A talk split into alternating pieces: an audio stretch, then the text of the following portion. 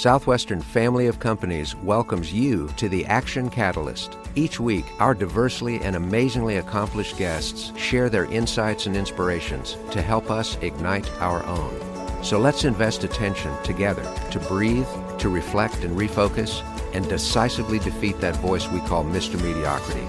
Then let's enjoy moving forward to make a positive difference in our world. Are you interested in advertising with the Action Catalyst? Our listeners could be hearing about your brand right here, right now. For details, shoot us an email at info at theactioncatalyst.com. Welcome to the Action Catalyst podcast. And today we have a very special guest. Jamie George is a transformational coach who has been actively serving as a mentor to hundreds of executives, writers, directors, musicians, and he has also been coaching me and it has been so fun working with Jamie in his mastermind program and getting to know him. Please help me welcome Jamie George. Well, Jamie, thank you so much for taking the time to get together here. Yeah, man. Been looking forward to it. You know, it all started in a hot tub in Estonia. I'm often cautious about leading with that line. but yes, it did. A, a, very large hot tub. Yes. Actually. Yes, there was lots of other people there. Yes, yes, yes. It was like a pool, actually. And uh, I believe there were cigars involved. There were cigars involved. And good the, cigars. The first time we met. Yeah. Yeah. Uh, isn't that where you meet all your good friends? Yes. In, in Over Estonia? cigars in Estonia in a hot tub. yeah. That was my first, actually. Uh, I love that. Uh, and man, what a fun journey we've been on since then. And I think one of our very first topics that we talked about was you were thinking, man, I ought to do this mastermind. I, mm-hmm. I have this mm-hmm. vision of working with leaders and, and different people that have, I think your words were slayed the dragon to take their life and goals to the next level. Yeah, I, I spent 30 years in nonprofit and spent some years teaching at a, university. I taught in a high school. I coached early on. Then I was in the church for a while. And I realized my happy place was optimizing people's lives, not optimizing the organization's life. And different people are wired differently. And it took me a little while to figure out that really was my happy place. Like I really love like seeing the potential in a human being, recognizing that they want to get from here to there, but they're often stuck. And a lot of times we're stuck because of family of origin or tapes that are playing in our head, just thoughts. Yep. And if we can break those down, help them get unstuck and watch them flourish and lean into that thing that makes them come alive, I come alive in the process. You know, I enjoyed a little bit of the, the run with all the leadership stuff and the organizational stuff when you're trying to run a company or a business or a nonprofit. But at the end of the day, it's been fun for me just to be back with people. Well, I remember when you said all of that, going, well, that's exactly what I'm looking for. so. Turns out there was a need. Yeah, right there. And it's funny because there is that kind of second half of life where you did a thing. You know, I think especially 20s and our 30s, we're trying to prove ourselves. Like, do we have what it takes? I want to slay the dragon. I want to know I went like, a, and I did a thing. And then you get to this place in life, but it often happens 30s, 40s. You know, I kind of did a thing. Do I want to do another thing? Or, or, where else do I find value now? Or where do I find meaning and purpose? This has been my experience, especially with people who are high achievers, who, who have a lot of wealth. It doesn't matter how much money you have, it doesn't matter what you accomplished. If you don't have a sense of meaning and purpose, you feel incongruent and something's not right. And you go to bed and there's just this satisfaction that's missing, mm-hmm. especially for high achievers who go, I'm functioning at 80%. Now, I realize that might be better than a lot of the world, but I know there's something that I'm not doing. Some people say to me, I feel a little lazy or I feel a little off or I just know I'm meant to give more, but I don't know quite how to get there. And don't we all need coaches? Don't we all need trainers? I don't get up in the morning and run wind sprints on my own. That's right. Like I'm not doing it unless somebody's making me. Yep. Unless I got a trainer hold me accountable to go do it. And so there's yep. something. My trainer about- was at my house this morning, 6 a.m. There's not a chance I would have worked out without him being at my house at 6 a.m. That's it, right? it's just the nature of understanding how we're wired that if we're going to punch through that resistance, we need accountability. Yeah. I think especially leaders, every leader needs a coach. Yeah at the end of the day to really take the gloves off and to go into just full transparency, you need a different environment as a leader a lot of times. But being able to be with someone that is spiritually aligned Mhm. and philosophically aligned and value alignment is important. But then also, even the structure of people that don't know each other Yeah. and people from different backgrounds. Yeah, there's this cross pollination that happens in that, right? Yeah, it's almost like you cultivated a group of leaders to all be helping each other, Yeah. but not competitive or, Well, or putting the ego on the not a- shelf right. or anything like Not that. everybody's in the same business and no one's in your business, Mhm. which is helpful, right? So there's emotional safety there of like, okay, this is disconnected from my vocation, Yep. but these are other people who have succeeded at a high level. And it's just this wide range of industry and life experience. So you get to really see interesting perspectives. Like this group of people would probably not normally just go hang out. Oh, this is my favorite part. There's two guys that one of the guys looked at the other guy and said, I just don't like you. and the other guy goes, Well, that's okay. And he goes, I just don't. Yeah. and now, fast forward four or five months, they're best friends Oh, yeah. and they're hugging each other, telling each other they love each other. But it, it started with, I just don't like Yeah. you. It was amazing. And, I, and which again, that speaks to that kind of quality of person, right? Who's like, no, this is where I'm at. And the other person's like, okay, most people like me. You don't. That'll be interesting. like, okay, let's see how this goes. And the sparks between the two of them have actually been really significant in them moving forward. Just to watch the sparks rub and see how they're changing. And the two of them have, uh, you know, the interaction has actually helped them grow. Yeah. Uh, So you're the author of three books. Mhm. already. Uh, you're writing a fourth book. So a lot of the Yeah. answers to interpersonal problems or work problems or things that people are struggling with, a lot of times you're able to answer it through this methodology you've Yeah. created called the red triangle, green triangle. Yeah. And the book that you're writing is called what? Going green. Going Green. And to clarify, the concept comes from a guy named Stephen Karpman who who identified this thing called the, the drama triangle. So he created it back in the 60s. Okay. And it- it's just kind of morphed into this term. Most people refer to it as the red triangle. Okay. And red and drama, you know, they kind of go together. The concept is there's three different primary ways of relating. And on this triangle, it's all about avoiding responsibility. And so the ego in us does not want to take responsibility. We want to avoid, blame, shift. We don't like to acknowledge our own failures. So the way we do that is through avoidance, and we tend to fall in one of these three categories. There's a healthy version. Now, this didn't come from Karpman, and the truth is, I don't know who it came from. And I heard about the red before, but I'd never heard about the green. So I've kind of imported that into it, and I use those with kind of a collection of things from priests and business coaches and psychologists, sociologists, a bunch of this stuff into just kind of framing my own thing that tends to work with my clients. I have a few scenarios that I'd love to hear your thoughts on. okay, that'll be fun. Uh, Okay, let's set the frame this way. If you feel like there's any relational tension in your life right now, so this could be workplace, could be personal. By the way, it could also be with yourself. Most of our problems could be argued comes down to one thing: expectations. mhm. Expectations, it's been said, are premeditated resentments. Now, if you stay in there for just a second, you go, wait, every expectation, just sit in it for just a minute. What if every expectation is just a premeditated resentment? Then every time you have an expectation, you're setting yourself up to suffer. You're setting yourself up for pain. You're setting yourself up for unforgiveness. You're setting yourself up to be blocked Mhm. because you expected someone else to behave another way. That's really what expectations are. They're just our ideas about how other people should behave. The problem is it doesn't work. There's too much ambiguity in what you think the other person should know because you call it common sense. The other person may not know. You have a different family of origin. You carry a different wound. They come from a different culture. 100%. All right. So if you go, well, if I'm not allowed to have expectations, what can I have? Try replacing every expectation with an agreement. So when you make agreements, suddenly everything changes. So you've got clarity. Mhm. Now, what you'll find as we go to the triangles is the red triangles, often about ambiguity, expectations, unspoken things. And the green triangle is very much about making agreements Mhm. because now you know where you are and you can hold yourself accountable and you can hold other people accountable. Red triangle, it's all about avoiding accountability Mhm. and responsibility. And boy, is our world full of that right now. Yeah. So, walk us through let's say I'm a leader and I'm dealing with a difficult person. So the scenario would be they're just bucking the system and they're not respecting you as a leader. And the leader's frustrated, they get pissed off, they want to fire the person. And they just think the solution is it's easier just to fire this person and get rid of them than to to work with a difficult person. All right. So what I would need is I need something a little more specific, and here's why. So in broad generalities, like this person's difficult, I should fire them. Right. So anytime somebody comes to you with a problem that says, "Hey, here's the problem. They're a problem. Mm-hmm. I'm not. I'd like to fire them. Can we be done?"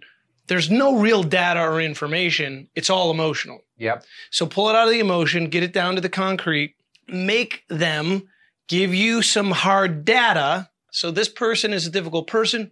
Give me an example of what makes them difficult. So let's say the team member is talking about the leader behind their back to other team members and talking about how the leader doesn't show up on time, the leader doesn't give them the support that they need. So it's a gossipy situation. Okay, good. All right. So I got two concrete items and then I got a bunch of stuff that was still vague, right? So undermining, not supportive.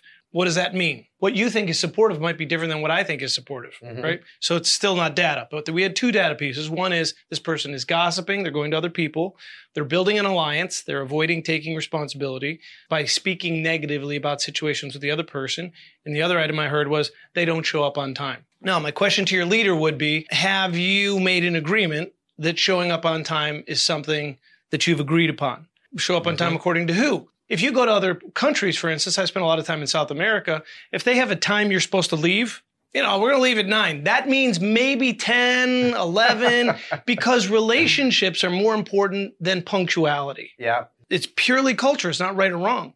So I'm sitting with my South American friends and they're like, I said, I thought we were leaving at nine. They're like, well, yeah, but I mean, we're having a great conversation. Why would I give up on a conversation and leave on time? And I'm scratching my head like, well, aren't people on the other end waiting for us? Maybe they could be having a good conversation too. Oh, so the whole culture works like this? Yep.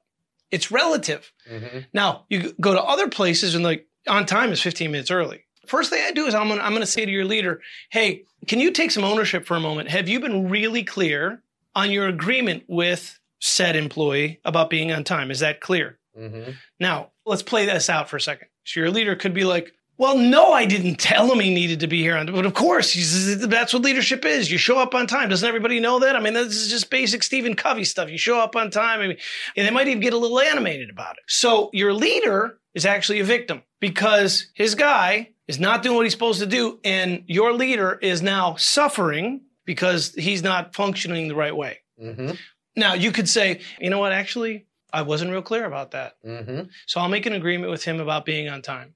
If he breaks that agreement, then this is how that will play out for us. If there's a pattern of that and that happens two or three times and you probably just don't want to work here, we'll make an agreement. And if you can't show up on time, you understand that you're communicating to me you don't want to work here anymore. So, in other words, if I'm a leader, the rule would be I can't be mad about something that someone that reports to me is doing if I haven't been very clear about what the expectation is. I haven't made an agreement. So get rid of expectation for a second. I haven't made an agreement. So, no matter what the behavior or lack of behavior is, if you haven't already instructed them, then How do they know? how do they know? So Love you're it. importing an assumed culture. Okay. Now let's reverse it a second. You say to your person, they go, yeah, they, they just keep, they don't show up on time. You say, well, did you make an agreement with them? Yes, I did. I made an agreement. And they're not showing up? No, as a matter of fact, not only are they not showing up, they're taking advantage of the grace that I've shown them and they're gossiping. Mhm. Okay, so I made an agreement. I got a boundary. And the boundary is that our team shows up on time, that we respect each other, and that we don't talk about each other behind one another's back. Can I negotiate whether or not I maintain employment for this person? Mhm. Super clean. You notice how even kind of the emotion kind of dies off. Mhm. I don't have to be animated. We made an agreement he'd be on time. And we also were really clear ahead of time. If you have a problem with me or someone else, you go directly to that person. You're not allowed to build an alliance on the side. Mhm. Let's say you go, hey, remember that conversation we had about showing up on time and about not gossiping? Oh, yeah. Well, you haven't shown up on time and you've been gossiping. So you broke our agreement. So you understand other people are paying the price because you haven't been kind and you're not pulling your weight, you're showing up late. So that person right there, you're inviting them. I want to invite you over here. I'll negotiate with you if you'll take responsibility for this. I'm going to give you one last shot at this thing. And I need the pattern to change. And here's the accountability. Are you willing to do that? And this is the hardest place to go for most people. And it's painful for all of us because Mhm. this happens with your kids, happens with your spouse, it happens with everybody. You know, go to the first moment you raise your voice. "I- You didn't take the garbage out. I can't believe, you know, and you're freaking out because somebody didn't take the garbage out. And then your kid says to you something like, Well, you didn't tell me the garbage day had moved. Yep. Well, you should know the garbage day. It's Memorial Day. Of course, they didn't take the garbage yesterday. Yeah, but I, well, I didn't know they didn't take the garbage. Well, you should just know that. Well, why should I know? The agreement was I take the garbage out on Monday, not Tuesday. It's true. I did not communicate effectively that the garbage day had moved. And so rather than me actually losing my mind and lighting you up for not taking responsibility, I actually have to take responsibility for not effectively communicating. hmm Now, I'd like the garbage to go out. Will that work for you? Well, no, I'm doing my homework. Sorry, that doesn't work for me. Boundary is it's got to go out now. Is that clear? I'm still your authority. Oh, okay. So there in real time, that's how fast this stuff can move. hmm So what you hope with an employee is once you confront them and you invite them to go green, they'll come green. But what you'll find, here's the temptation for a lot of us, is the guy will go, let's take our guy who doesn't show up on time and gossips. He goes, well, look, it's not really my fault. I mean, I've, I, this day was traffic, and and I got in a kind of thing with my wife, and you don't understand. You know, she's been dealing with a thing, and and and so I, I mean, I wasn't on time here. And where did he go? Victim. Yep. So he didn't follow the invitation to ownership. hmm It's not my fault I showed up late. And look, uh, you don't understand. It's hard to talk to you as a leader. You're really driven and you're intimidating. And so instead, I'm talking to my friends about you because I need their advice on the best way to talk to you. hmm Now he's trying to rescue himself. Now, again, if your leader's in a good place, he, he might go, When were you going to get around to talking to me? Was, well, I, you know, I, eventually, I, you know, can you give me a time and a date when that was going to happen? Well, I don't know. I mean, I just, I, you, like I said, you're just intimidating and you're, now here's what happened. You get him in a corner. Let's say the leader stays really solid. Goes, here's the thing. I'm going to invite you one more time to take some responsibility. Are you willing to take responsibility? For, you know what? This company, this company sucks. There's the dance. hmm They will often try and pull you into the dance. Yeah. And so here's here's where the leader loses when you get pulled in. This company sucks. Everybody's doing. This company sucks. Are you kidding me? Do you know the way you've treated me for the last three weeks? You've been talking about me behind my back. Do you think I like that? Do you think I like going to bed knowing you've been talking about? I just Victim. joined the dance. And now here we go. One person yelling at the other person. It's all drama all the time. All we do is avoid. We can almost always take responsibility for something. hmm You know what? My tone was not real kind. hmm Hey, the timing probably wasn't really good. I think the worst piece of advice I got when I got married 15 years ago, I had at least six men, old men, tell me the number one thing you need to do is just say you're sorry. Oh, So I spent the first five years of my marriage saying I'm sorry for everything, even though I didn't know what I was sorry for. Yep. Well, I guess I'm supposed to be sorry for this, so I'm sorry. and this is a little bit of the older generation. This was their way of resolving tension. Yeah. I will just be the martyr. I'll sacrifice. Now, I'll lay in bed and fantasize about how the other person should die, but I sacrificed and I, I was the martyr. And but what happens is the person who stays the rescuer very long eventually has resentment. hmm There's a psychological deal that's often cut with rescuers and victims. You meet someone who goes, I don't quite have what it takes. And the rescuer goes, Great, I can be the hero. I love to be noble. I'll solve all the tension in your life for you. Codependence. There it is, Yeah. right? Codependency. If you're not okay, I'm not okay. So suddenly they cut this psychological deal, but it only lasts for so long because pretty soon the victim's like, I'm just tired of you telling me what to do. I'm tired of you always doing everything. I'm tired of you. And the rescuer's like, oh my gosh, when do you get off your lazy butt? Like, I, uh, so eventually it breaks down. And again, it's why you're in a sick, when we say, hey, you're stuck in a loop or you're in a cycle, Yeah. you're just, you're in the dance. Yeah. Red is about intensity, which is false intimacy. So you can have connection in the red.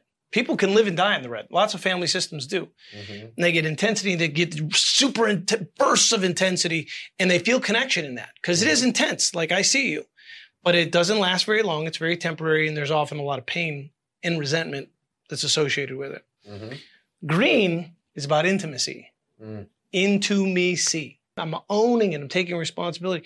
Negotiating means I see you. You're a person of dignity. I'd like to negotiate. Could would this work for you? Hmm this work for you?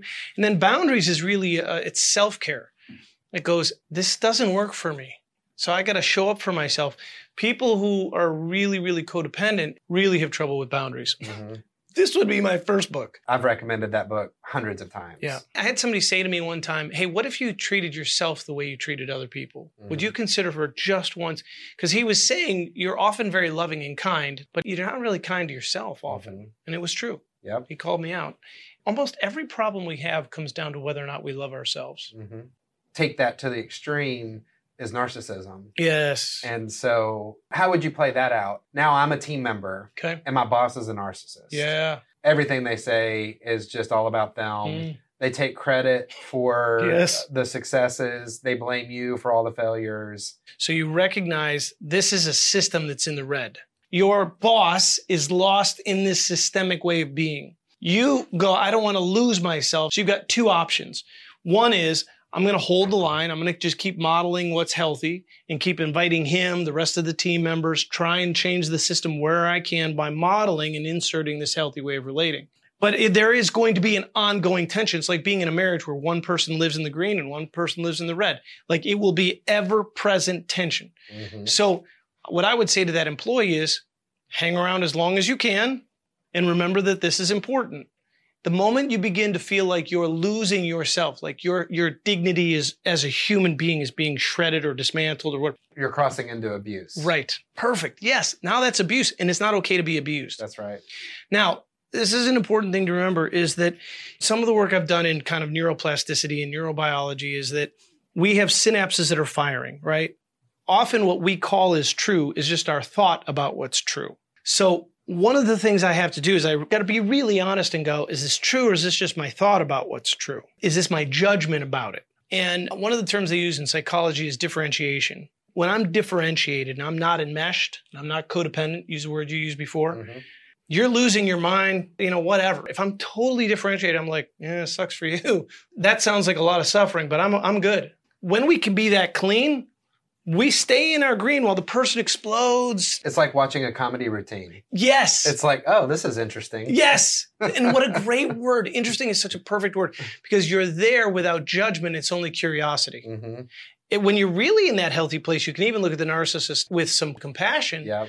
to go, that must really suck to live that experience. And probably something in your formative years shaped this. hmm So I actually can have some compassion for you. I don't get lost in you. So that's a great illustration for what could happen. But let's say I came out of a fragile experience. There was a death or uh, dealing with health or whatever, and I'm just, I am fragile. This might not be the right relationship for me, no matter if a good paying job or not. If I'm losing myself, I'm being abused. hmm That's my responsibility, hmm not the responsibility of the abuser. Not in that moment, because the abuser doesn't even know. You know what they say to abuse victims? When therapists sit with an abuse victim, one of the things they say is, hey, the moment you were abused, you were the victim, and the next moment you were not. hmm Because if you stay in it, then it becomes your identity, and you're always giving your power to the abuser, hmm waiting for the abuser to change. You're responsible for your life. So if it's too much, you, know, you may have to create separation to get grounded and get healthy. Hmm I did an experience. This is my wife's idea, actually. We we were speaking at a thing, and I had all the couples stand up and give each other a hug, and they had to hold the hug for 30 seconds. Fascinating. I had a chance to kind of watch them. And afterwards, I said, All right, stay standing, but just turn around and face the front. I said, Can you tell us where was your center of balance? And it was so interesting to listen to these couples say, Oh, like one lady was like, Well, I was leaning against the chair because my husband's weight was on top of me.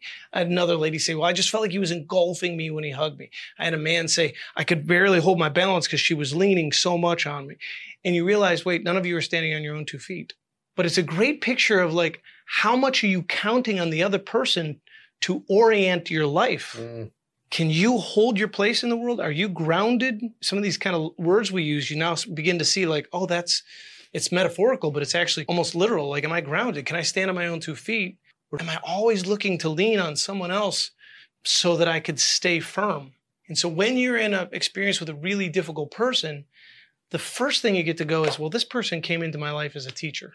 There's this lovely quote by Peter Crone who says, Life presents to us people and circumstances to reveal where we're not free. hmm So the first thing when you have a difficulty is go, ah, this is a blessing for me. This is a gift. Yep. Where am I not free? Yep. especially when the person is giving you feedback that you don't want to hear. There's an element of truth in almost every piece of Yep, feedback, Yep. and letting that be your first thought versus defensiveness Yep. or or just discredit or whatever might go through your head, but to go, you're actually making an effort to come and tell me Mm. something. Mm. I might not like what I'm Mhm. hearing you say, but something is triggering this, unless the person's just completely Right. out of their mind. Yeah. Which might happen from time to time. Sure, time. the person may, be, not- may that person might be avoiding responsibility and wanting to deflect on you, right? That's right. But as you said, there almost in anytime someone's giving us feedback, there's at least it's their perception. hmm Right? It's coming from somewhere. There's at least a perception. So Yeah. we get to and and this is this is my encouragement for when you're being when you're given feedback is pause and don't respond quickly. If you've talked over the other person before they've even finished, there's a real good chance you're in the red. hmm But if that person can finish and you can take a pause, just give me one moment. Let me consider it. Slow it all down. Is there anything in there I can own? My favorite thing to do as someone that takes more than a second to process it, a trick was repeating it back to him. Mm, Let me make sure I'm hearing you right. And as close to verbatim, if not verbatim, yeah. say it exactly how they said it back to him. Sometimes they just go, yeah. And sometimes they go, well, what I really meant was, yes. and then there's this whole other thing, or it's just they said three things and it's one thing. that exercise in psychology, they call that mirroring. Mhm. Parents who have kids, this is a great opportunity to say, could you say back to me what you heard me say? Yes. Love that all the time. And what are we doing? This is the this is the intuiting in an intuitive way. We're basically going. Can we make an agreement here? Can you say back to me what you heard me say, so that we can agree upon what we just heard? And you know how many times they don't? It's, Right. It's like it's most Wait, of you're the like, did you not hear anything I just Yeah. said? Or they say something completely different, and it's like, okay, I wasn't saying that at all. let's talk about what we were actually Let's- talking about. let's try that again. Yeah, Yeah, let's and, try that again. and again. you just do it one more time. And, and again, and a kid who's who like doesn't really want to do the chore or wants to avoid this consequence or whatever, they want to be the victim or they want to avoid responsibility. So they're saying it back to you to kind of soften the blow for their ego, whatever it is, right? Love it. But that's a great exercise. hmm There's lots more with Jamie, so be sure to tune in for part two of our talk in the next episode of The Action Catalyst, where we tackle topics like emotional intelligence, keeping egos in check, and managing high level individuals using rules from the world of improv comedy. If you enjoy this podcast, please make sure to subscribe. To stay updated on everything that the Action Catalyst is up to, make sure to follow us on Facebook and Instagram at Action Catalyst Podcast and Twitter at Catalyst underscore action. Thanks for listening.